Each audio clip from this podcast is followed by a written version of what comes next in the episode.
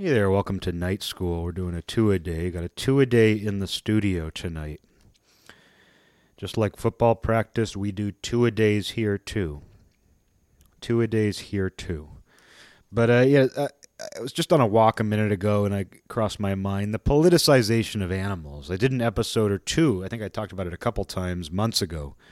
The politicization of animals. Because I had a realization last summer about that and, and I'll get in, into that in a minute here. And at the time, it might have sounded crazy to people. Like, what's he talking about? The politicization of animals. And I feel like uh, it's been a little bit redeemed. That idea has been a little bit redeemed or confirmed recently. And this episode is going to be a little bit current eventy. I'm going to talk a little bit about a current event. And, you know, my attitude toward current events, you can't avoid them sometimes. I think if you lean toward I think if you lean away from current events, you know, you're better off all around.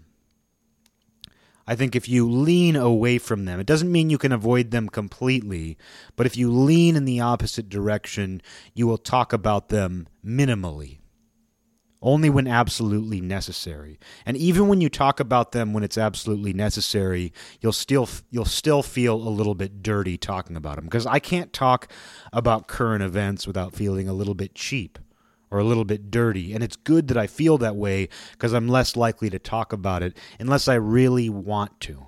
I would say it's not ever necessary, but I would just say there are times where I really want to make a point that requires current events. It's not unlike my attitude toward free speech, where my free speech absolutism isn't so delusional that I think we can exist in a world of complete and total absolute free speech. I know that's unlikely, if not impossible. But if I lean hard in that direction, if I lean hard in the direction of free speech absolutism, well, we're more likely to live in an open world, for one. It doesn't mean we will have absolute free speech, but if I lean that way, we're less likely to go in the opposite direction, at least as far as I can help it and influence it.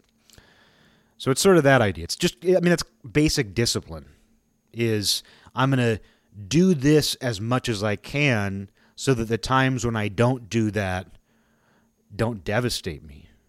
It's like having a diet or fitness or anything. It's like, yeah, I'm going to I'm going to lift weights every other day so that the, the if I take a week off, it doesn't shake me off my game completely and I just stop. Or like I'm going to eat healthy food every day so that when I have that, I hate the term cheat meal. I hate the term cheat meal, but so when I have my cheat meal, it doesn't ruin my life. Like, but there, there's also, you know, you have to draw a line sometimes. Like, I don't eat potato chips. I don't eat potato chips at all because there's just, it's a slippery slope where I'm going to eat them all. Like, it's not worth having potato chips in my life at all because I, it's unmanageable. Some people just drugs and alcohol. Like, I don't drink at all because I just don't want to open that door again. Current events are manageable. I can control my current event commentary, but I lean away from it. But anyway, who needs to hear my disclaimer? Who needs to hear my explanation? Um, that's just my stance toward it. Is it's not that I can avoid it completely, but if I lean away from talking about it, I will talk about it less because I find it annoying when that's all somebody talks about. But a current event going on is Jabama bin Biden's dog. And last summer, I think it was, I don't remember when it was, it was influenced by last summer. It was a realization I had last summer, and I think I did an episode maybe in the fall about the politicization of animals. And one of the reasons I was thinking about that at the time was a video I had seen of a car that had driven down a street where there was a BLM riot going on, a BLM crowd. I don't know, whatever was going on. I don't, I don't know where it was but the crowd started throwing rocks at the car. And from the video I saw, I don't know that the car did anything. I think they might have just turned down the wrong street because that happened. You know, during while all that stuff was going on last summer, that happened where, you know, cars that just happened to turn down the wrong street got pelted with rocks and got surrounded by mobs of people.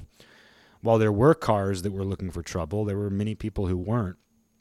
And this car turned down the wrong street. I don't know what their intent was, but people started busting out the windows and throwing rocks and objects, and there was a dog in the back. I think it was a small SUV or a station wagon, and there was a dog in the very back window, and they smashed out the back window, and the dog was rightfully scared. The dog was like barking and just, you know, terrified out of its mind, and people were continuing to throw rocks. Even though they had already busted out the back window where the dog was, they were continuing to throw rocks. I don't know if they hit the dog, but it, they certainly weren't trying not to. And uh, that was sort of a realization for me where they were like, oh, they hate the person in this car and see them as their political enemy. I don't know that the person in the car was their political enemy or just somebody, like I said, who drove down the wrong street. But uh, we live in a world now of wrong streets. But anyway, they were throwing rocks at this car, and then because the dog is in the car, it's like that dog is now an extension of the person you hate. It's a primitive way of thinking, but it's it's real, and you know you can just see this. I mean, it's not just political, but it, it has played out politically, and it's played out in war. Like people have done horrible things to the animals of their enemy during warfare. You don't hear about it very much because it's a footnote of a footnote of a footnote because much larger events were at play. But invading armies and soldiers will do horrible things to the animals of the people they're attacking. They'll kill them for one, you know, and, and they'll not just uh, livestock, they'll kill livestock, obviously. They'll kill farm animals, and that serves a practical function because it's a resource it financially, I mean, it, it hurts the very livelihood of, of whoever owns livestock. Um, it's a resource for one, but it's also an act of just cruelty because it's that thing is seen, even though it's a living creature, because they could just take the livestock. You know, they could just take livestock away from their enemy, but sometimes they'll kill it just because they see it as an extension of the people they're invading, of the people they're at war with, and they'll of course kill people's like dogs. I mean, you hear about that. I mean, it's not the stuff people want to read about, but people will kill people's pets during times of war. They'll torture animals. I don't know, people don't want to hear this. I don't want to say this. But it happens. And so animals get politicized in that way. And when I saw this video of people throwing rocks at this dog who was just uh, its owners happened to be on this street in this car and you know if those people driving the car did intentionally go down a street where there was a mob of people, well, shame on them too for taking their dog into that mess. But shame on the people for throwing rocks at a dog too, because of who its owner was. And uh, so that happens.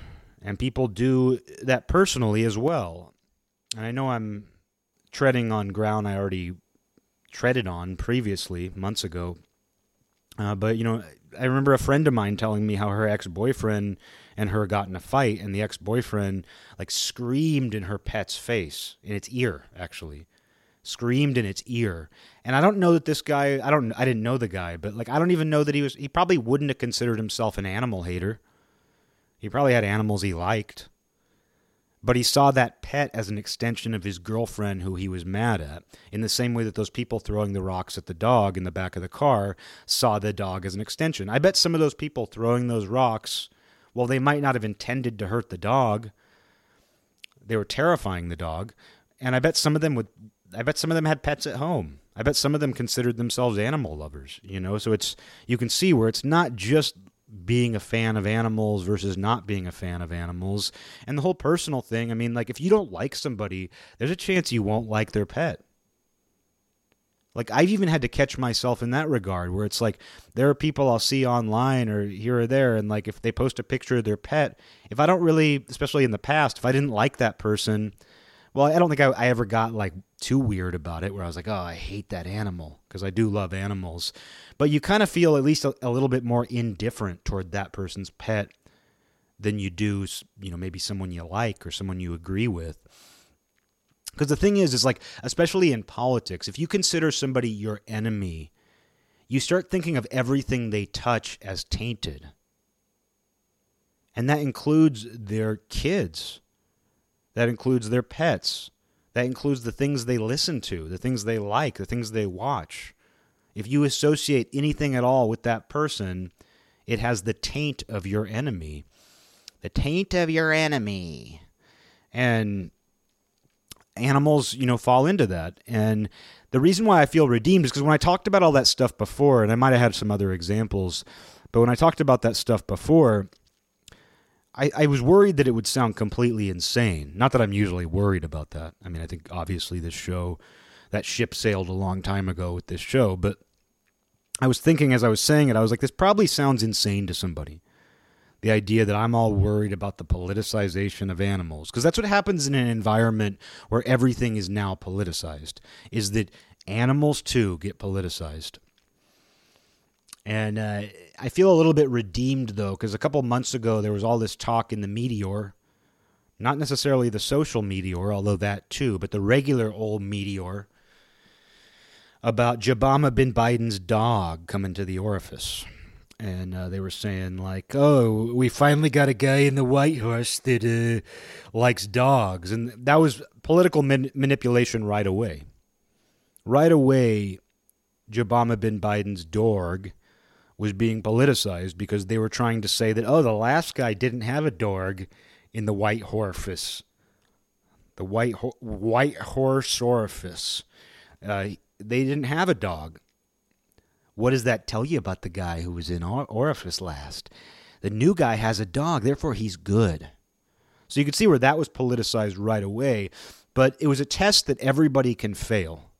When that was when that became like a meteor talking point, a talking point in the meteor, in the center of that burning old meteor, uh, it was a test that everybody can fail regardless of their political stance. Because if you see those headlines about, oh, we finally got a dog lover in the orifice, you know, you're going to fail that if your response is, oh, if you get sentimental about that, if you buy into that you're failing the test. But you're also failing the test if you react in the opposite way, like which I saw, where like all these annoying right wing pundits and people, people who feel the need to react to everything, true reactionaries.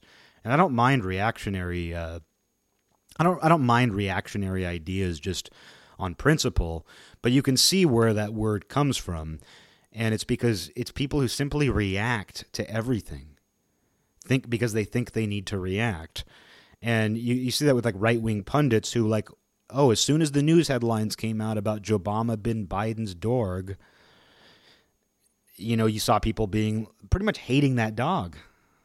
Like not saying that, not like screw this dog, not that explicitly, but it was there.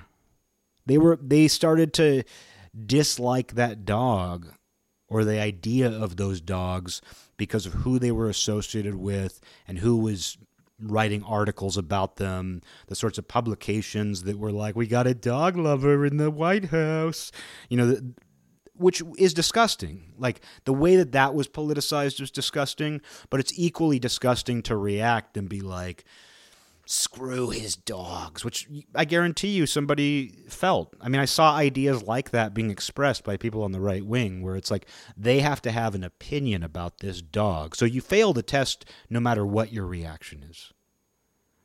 Like, if you feel the need to have a politically motivated reaction to this you know and the thing is too i know people on the left like i think about a friend of mine where she had posted something online about she was like, "This is such bullshit." Like she's on the left. She's like pretty far on the left, and she was saying like, "This is such bullshit." Like what they're doing, the way they're using Joe Obama bin Biden's dorg as a uh, a prop. Like she's like I like can't people see through this? So it's not it's not even like seeing what that is. Seeing that as a politically manipulative maneuver is not limited to like your own political stance were like people I know on the left saw through it. People I know on the right saw through it. People I know on the left bought into it. People I know on the right bought into it. You know, people I see at least. I don't know about people I know, but people I see bought into it. And by buying and buying into it is playing the game at all. Whether you whether it tugs at your heartstrings or whether it hardens you in response. It's like that is failing the test because you're playing the game that you don't have to play. But it all feels very scripted because there was that. Like when that came up, I was like, okay, this is exactly what I was talking about. Where because things are so politicized, animals are being used as some sort of prop and then you're expected to respond to that prop in a certain way. And no matter how you respond, to me, it's equally disgusting.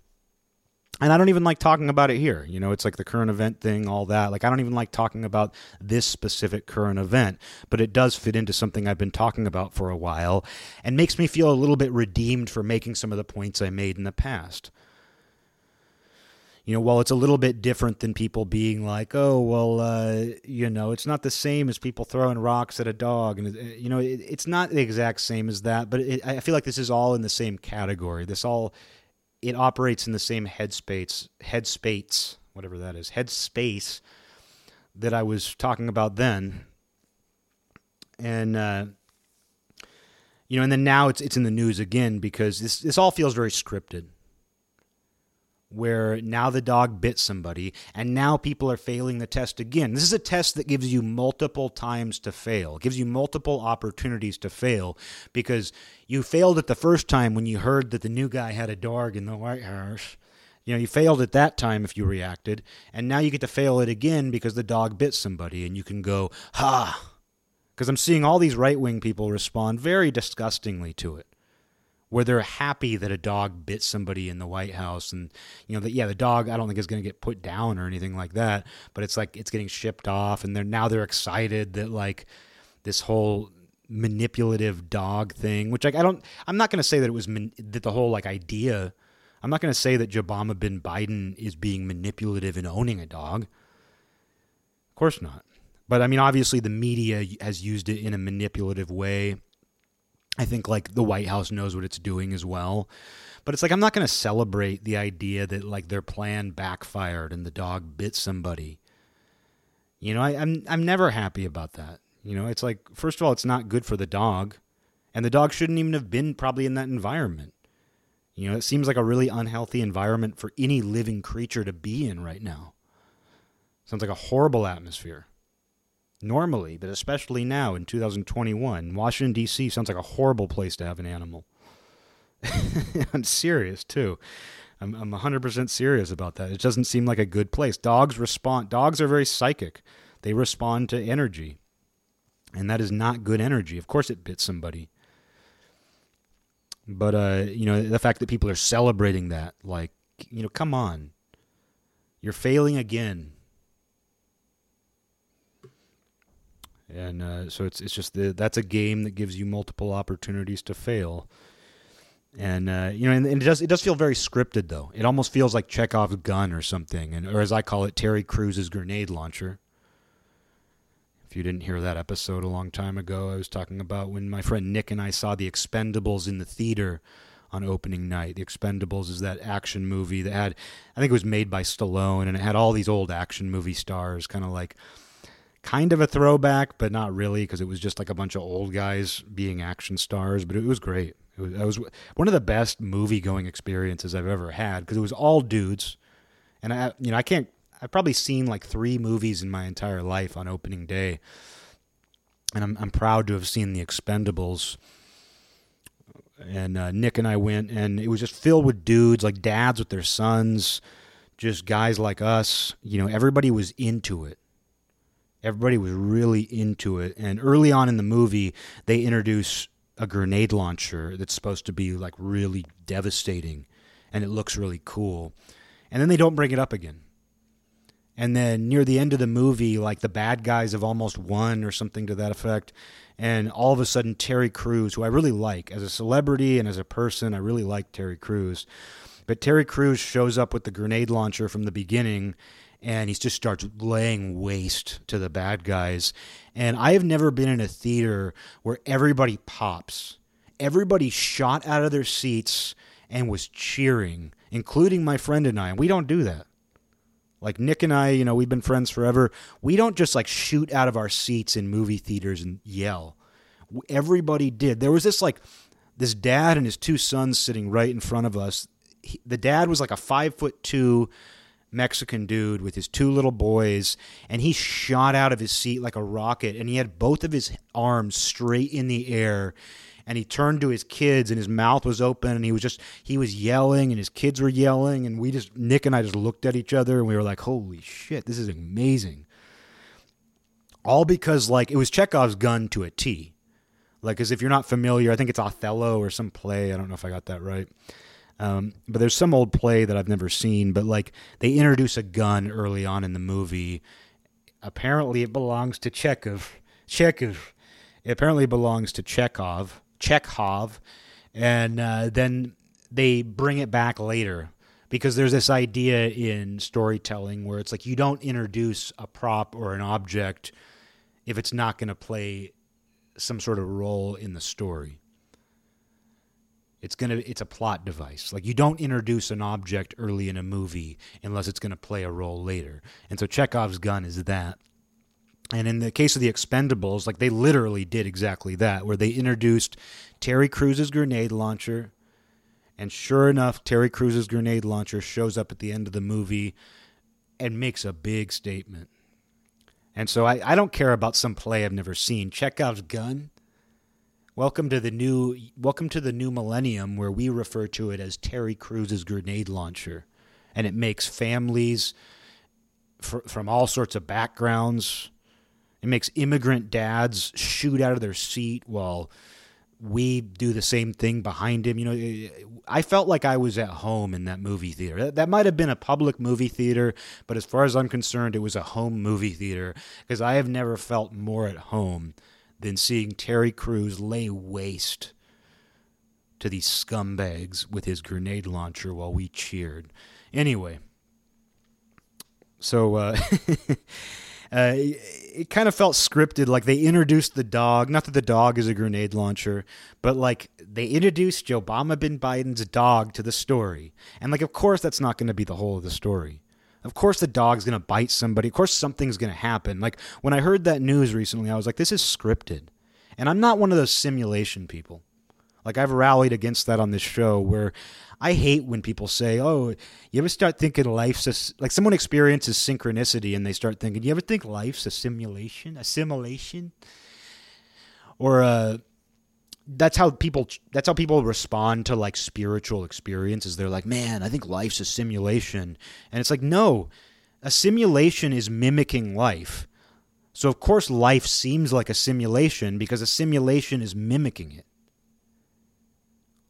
life of course seems like a more well-rounded you know life seems like a simulation with a greater range of motion than than what we think of as a simulation because the simulation is trying to recreate that. So like when people say like oh you, you ever think uh, life is a simulation? It's like no a simulation is trying to be like life. So of course life seems like a simulation at times. It's like looking at yourself in the mirror, or it's it's like looking at a photo of yourself and being like, "You ever think about how how that looks like me?" And it's like, yeah, because it's a representation of you. It's a photo of you.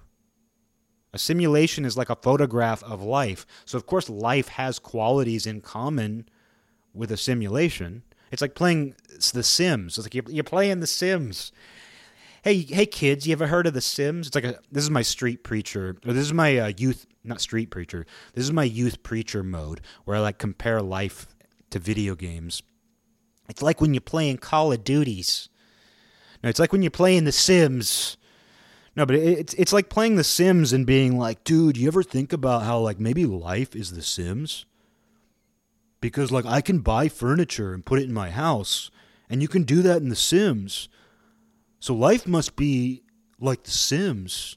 It's like that's what I'm hearing when people say, "You ever think life is a simulation?" No, it's you're getting the order wrong. You're reversing the order of these things. And obviously I'm passionate about this. And I don't know why it bothers me so much when people say it. And if I'm proven wrong, well, if it, if it turns out life is a simulation of something else, which it could be, I'm not going to say I know, but if life turns out to be a simulation of something else, that is going to be such a profoundly mind blowing. It's going to be so profound. It's going to be such a profoundly mind blowing revelation that I'm not even going to be mad. Like my ego's not even going to be invested in the fact that I'm wrong. Like if I'm wrong about life not being a simulation of something larger, which it might be. I mean, I do believe in as above, so below, but you know, I don't think simulation is the right word, I guess. If life is mimicking some larger process in the same way that a smaller, like digital simulation mimics our lives, I don't think simulation is the right word at that point. So obviously, I have an opinion about this. But anyway, I, I don't like to get into the whole like, you ever think we're living in the Truman shows? Oh, is this? Oh, it's life's like the Truman shows. It's scripted. Life is a simulation. It's scripted. You know, I, don't like to think that way, but sometimes it does feel that way. And like when they introduced Obama bin Biden's dog, and then like a month and a half later, the dog bites somebody, it just seems a little too perfect. But anyway, you can't let yourself react. You can't celebrate that. But you also shouldn't defend it. It's like I said, you can fail that test on both ends of the political spectrum because you're reacting to it. And I'm proud of my friends on the left who I saw, who, at least this one friend in particular, where she wasn't buying it at all. She was like, I know what they're trying to do. Even though she voted for him, like, she saw right through it because she's an aware person. Like, I don't evaluate people based on, like, intelligence in some sort of intellectual, you know, you know, I don't evaluate intelligence on an intellectual level, to me, it's just awareness. Are you aware or are you not aware? How observant are you? I think of intelligence as your level of observation and awareness. And that's, you know, the biblical definition of knowledge, too, where it's like Adam and Eve, when they eat from the tree of knowledge, they become aware. They don't get data, they don't learn facts about science and history, and they don't go to school. Like when they bite from the apple, it doesn't give them a, a college education, it makes them aware. So it's like you can see where the most basic definition of intelligence or knowledge, rather, which, which of course, intelligence and knowledge, like how do you separate those ideas?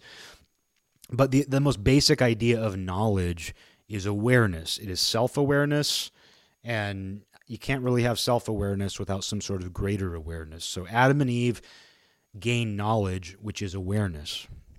And so I I didn't even realize that until way later.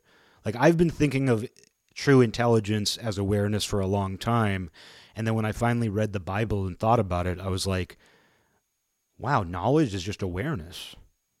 It's not like data, which makes sense. I mean, and that's gnosis. You know, that's that's why you know gnosis knowledge. You know, those share a root, and uh, or at least something. They share something. They share the root of the tree, the tree of knowledge. Could, could really go wild here, but no, I see awareness as as the, at the core of intelligence on its most basic level.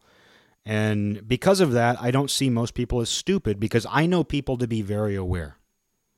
I know human beings to be far more aware than they will ever even admit because they are terrified to talk about how aware they are of everything around them. For some reason, I don't know, we think that our survival depends on hiding our level of awareness.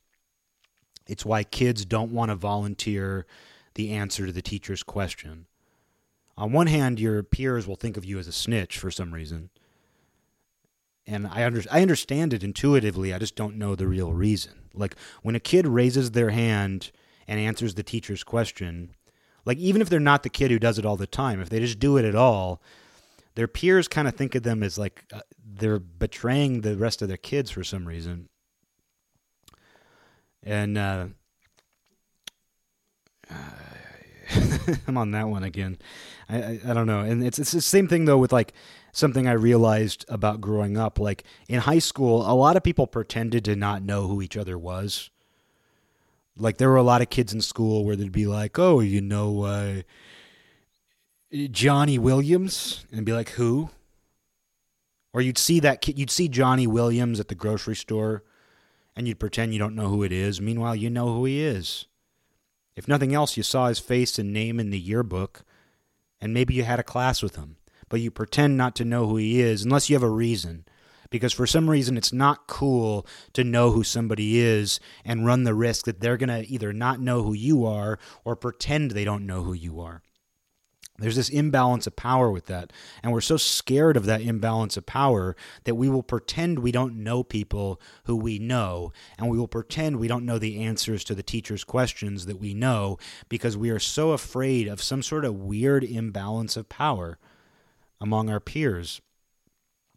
But uh, I remember, like, I didn't go to my high school graduation and the after party, which was like, by after party, I mean, like, there was like a sanctioned school event where they took all the seniors to a water park and let them stay there all night, and I didn't go. But my friend was telling me he was like, uh, "Oh yeah, these two kids, these two guys were drunk." My friend went and he said like these two guys who were our classmates were drunk, and they were like going up to everybody because they were glib, they were giddy, and they were like, "Oh man, like I loved you, man." You know, like people they had never talked to, they knew all about him. And that's the towny experience too, where like when I've gone back to my hometown, which isn't isn't a ton. Like I haven't spent a lot of time with people that I went to high school with, but like I've had a couple experiences where you run into people who you didn't really know, and it turns out you know them and they know you. Like even though you pretended not to know each other back then for some weird social survival reason, everybody knew who everybody was. Everybody was paying attention. And of course there are exceptions. Like I got invited to my high school reunion. I guess yeah, that was like seven years ago now. But uh, I'm getting old. Oh man, you ever hear get getting old much? You know, but no, it is kind of weird though. I'm like, wow, seven years. I'm almost. I'm closer to my 20 year reunion now. Uh, but uh, you know, I got invited to that, and like the girls who invited people, I had never heard of them which made it makes sense that the girls who are organizing the high school reunion are girls that I'd never heard of. Like the sort of girl who would want to do that seems like somebody who would have just flown by and I wouldn't have known them. But uh speaking of which, like what's funny about that is for my high school reunion, they just invited people to a Facebook event there was no formal invitation. There was nothing in the mail. It was literally just a Facebook event that they like invited people to. And this guy that I knew, I'd call him an acquaintance. I played football with him. We were never really friends, but uh, he was a popular guy. He was really upset, and I remember like seeing these posts from him where he was like raging about it, and he was like, "In my parents' day, in my parents' day." They got a formal invitation in the mail and it was professionally printed, and you guys are just inviting us through a Facebook invite. He was so upset that our high school reunion was like cheap. He was so upset that all it was was like a Facebook invite and there was no formal thing that it like it wasn't up to the standards of his parents' generation and it's like this is the world we're living in, dude. I get it. I get that like you don't get to have that cool feeling you always heard about your whole life. That high school reunion was going to be magical. Romy and michele's high school reunion. You know i'm sorry you don't get to experience your like romy and michele fantasy bro. But uh, i don't normally say that bro. I don't normally talk about romy and michele neither. Um either neither. But uh, anyway, I'm, I'm sorry you don't get to experience that, that like magical fantasy you always had about your high school reunion. I'm sorry that it's all it is is a Facebook event to like a bar that you get invited to online, just like you get invited to all sorts of nonsense that you're not going to go to. But you know, you already know who all these people are and what they're doing with their lives now anyway, because that's one of the differences of like my generation my age group like almost to a t like almost exactly like my class is almost exactly the first group of people who didn't need a high school reunion because we already like all these people who are my age got Facebook when they were in college and they've seen every step of everybody's lives through social media. Like they know who got fat, they know who lost their hair, they know who has kids, they know what you do for a living. So it's like a high school reunion serves no purpose other than to like let you hang out with each other, which you could do anyway if you wanted. So it's like, because I mean, the whole idea of a high school reunion is that, like, I don't know what all these people have done with their lives. Maybe like J- fat Johnny Williams. Maybe fat Johnny Williams has gotten like really ripped and he's like a billionaire and all the girls are going to fawn over him. Maybe uh maybe Mike the quarterback lost all his hair and he has five kids and he's divorced. You know, it, that sort of experience is gone. Like that used to be something that people experienced. Like even my sister's generation experienced that. Because like they had the internet, but they weren't really using it. Like they weren't the Facebook generation. They weren't like social media. Like they all they were done with college by the time all that stuff came around. They were already well into adulthood.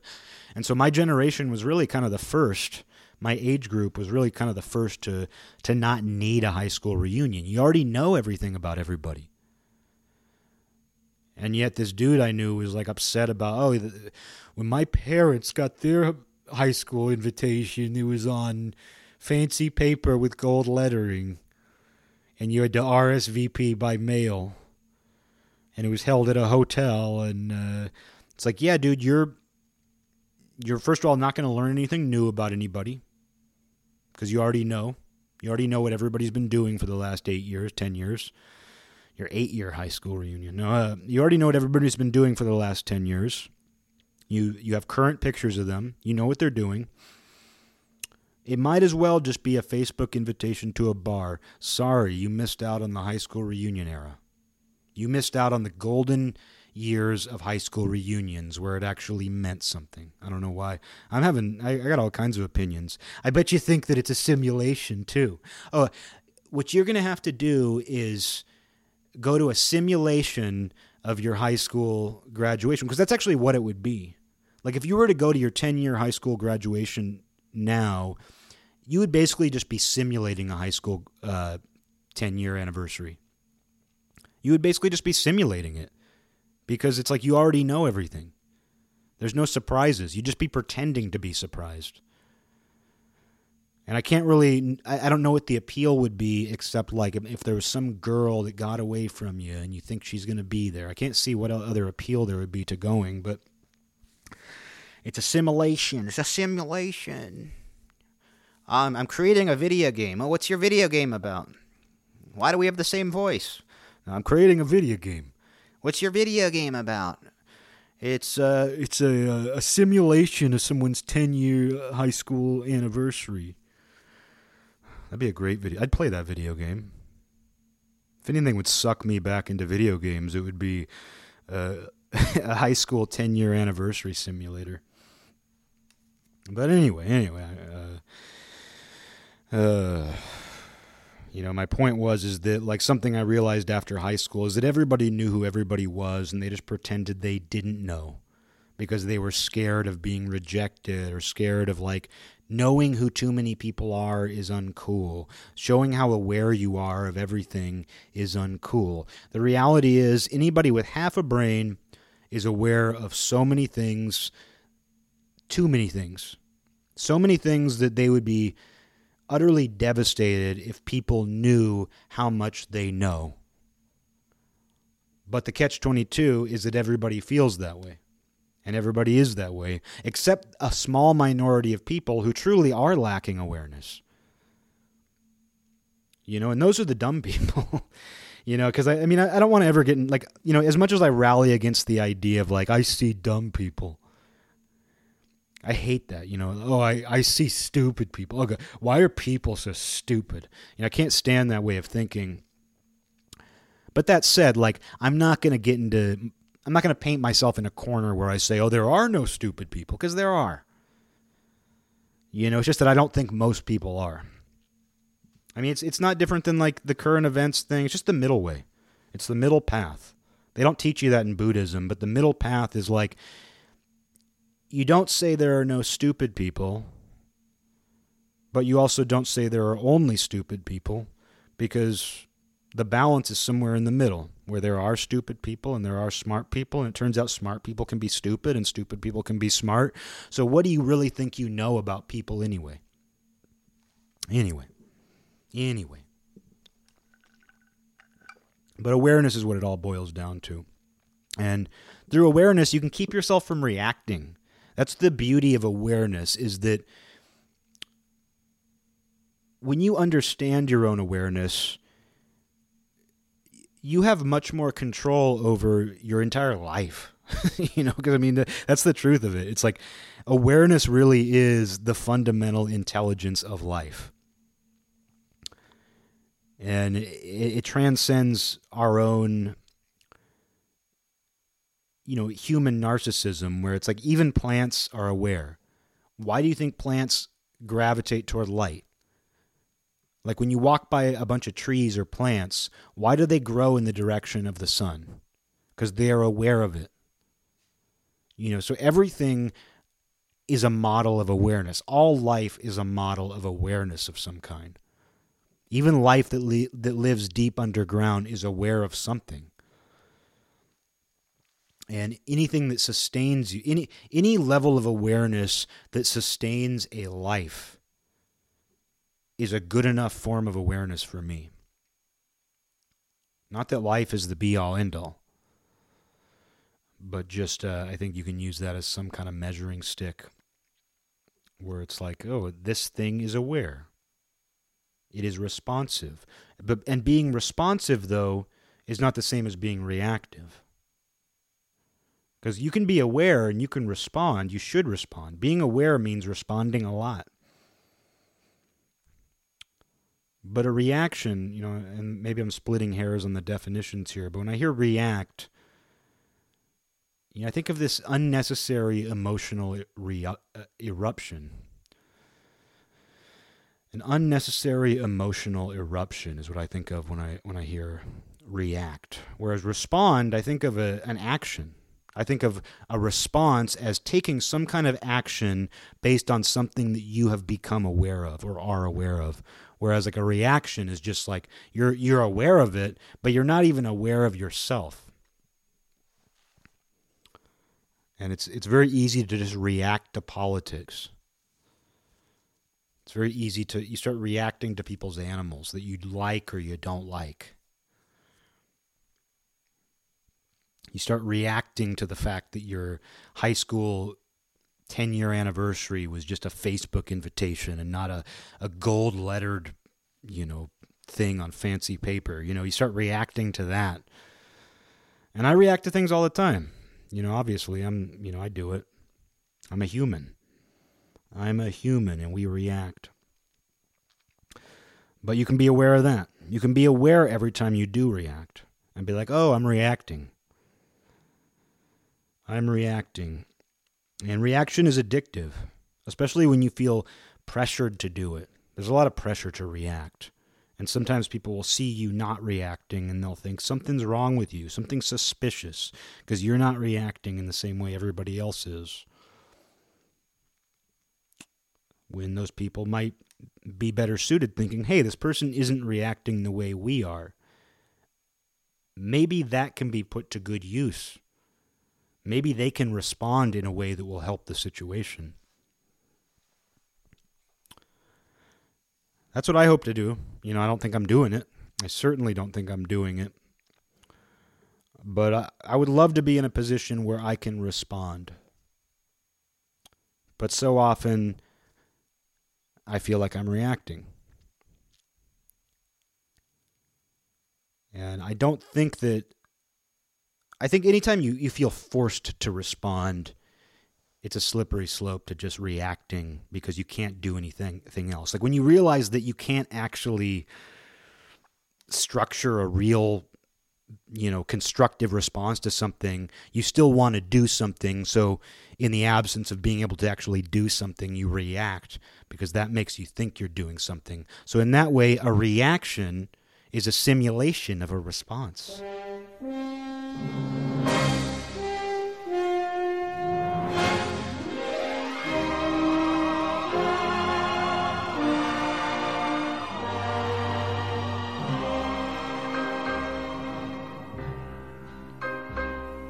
this land is mine. God gave this land to me. This brave this golden land to me. And when the morning sun reveals her hills I see a land where children